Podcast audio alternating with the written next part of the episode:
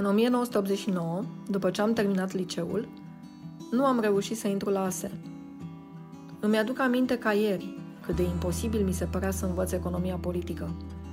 Acolo era vorba de antrenarea minții, să poți memora sute de definiții, cuvânt cu cuvânt, despre niște termeni abstracți, care nu însemnau absolut nimic pentru mine.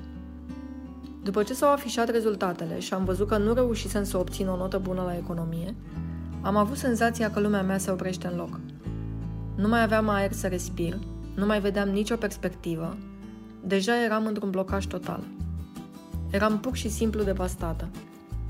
M-am uitat atunci în jurul meu și într-o dată am văzut numai chipurile fericite ale celor care luaseră examenul de admitere.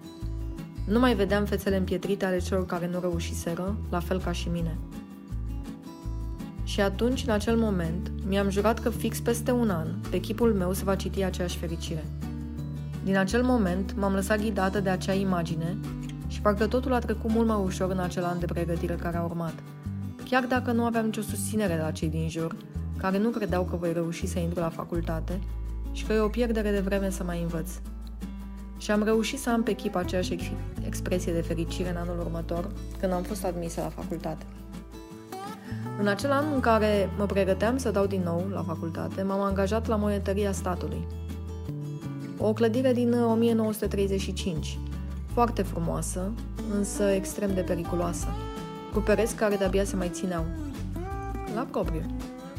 Și asta am experimentat noi, cei care lucram atunci acolo, unde în luna mai a anului 1990 a avut loc un cutremur extrem de puternic. Instinctul de apărare a funcționat imediat pentru 20-30 de colegi, care s-au înghesuit sub pragul ușii din biroul unde lucram.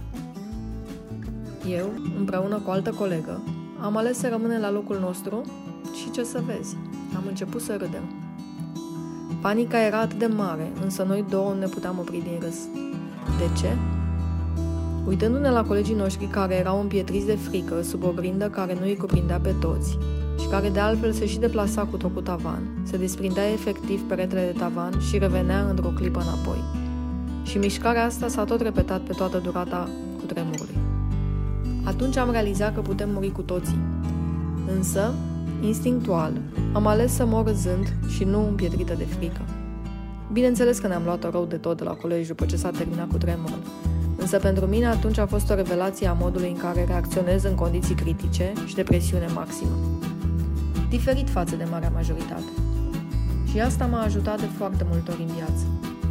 Și mă ajută și acum. Am avut de-a lungul vieții câteva provocări similare. Și de fiecare dată am reacționat într-un mod inferit față de cum făcea marea majoritate a celor din jurul meu. A fost bine, a fost rău. Cine poate judeca acest lucru?